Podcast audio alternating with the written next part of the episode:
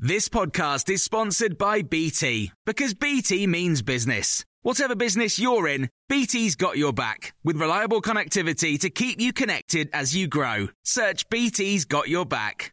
This is your Times Sunday briefing on the 15th of November. Boris Johnson's reportedly set to launch a charm offensive aimed at Tory MPs this week in an effort to shore up his position. It follows warnings he'll face a campaign to undermine him after Dominic Cummings left Downing Street abruptly.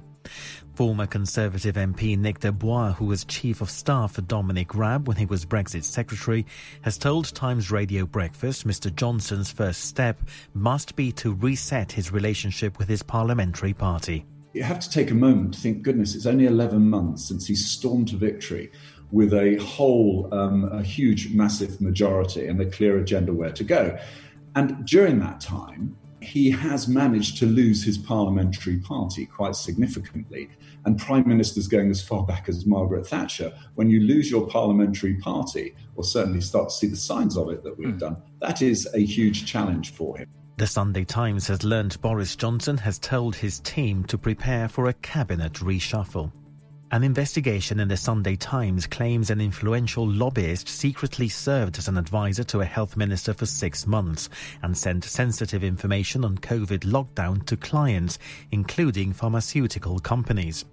The papers learned George Pascoe Watson of Portland Communications emailed clients to say he'd been privately advised on restrictions in London.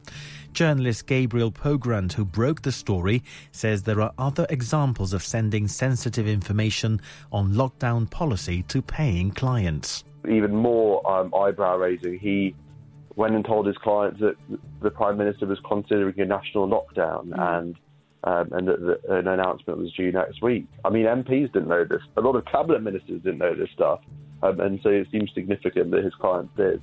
Labour's called for emergency legislation to stamp out dangerous anti vax content online.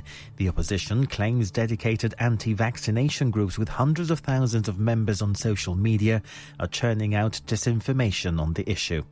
Former Chief Medical Officer Dame Sally Davies has told Times Radio thousands of lives lost to coronavirus could have been saved if ministers had clamped down harder on unhealthy eating and smoking. You only have to look at our Prime Minister, who believes and has been quite clear about it that his weight was one of the reasons his um, episode of COVID was pretty serious.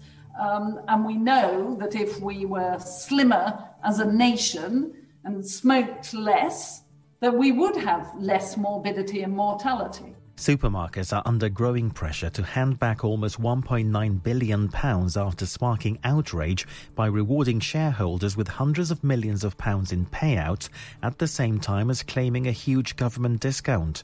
It's reported the big four, Tesco, Sainsbury's, Asda and Morrison's, and the discounters Aldi and Lidl will collectively save the money due to the Treasury's 12-month holiday on business rates. And you can hear more on these stories throughout the day on Times Radio.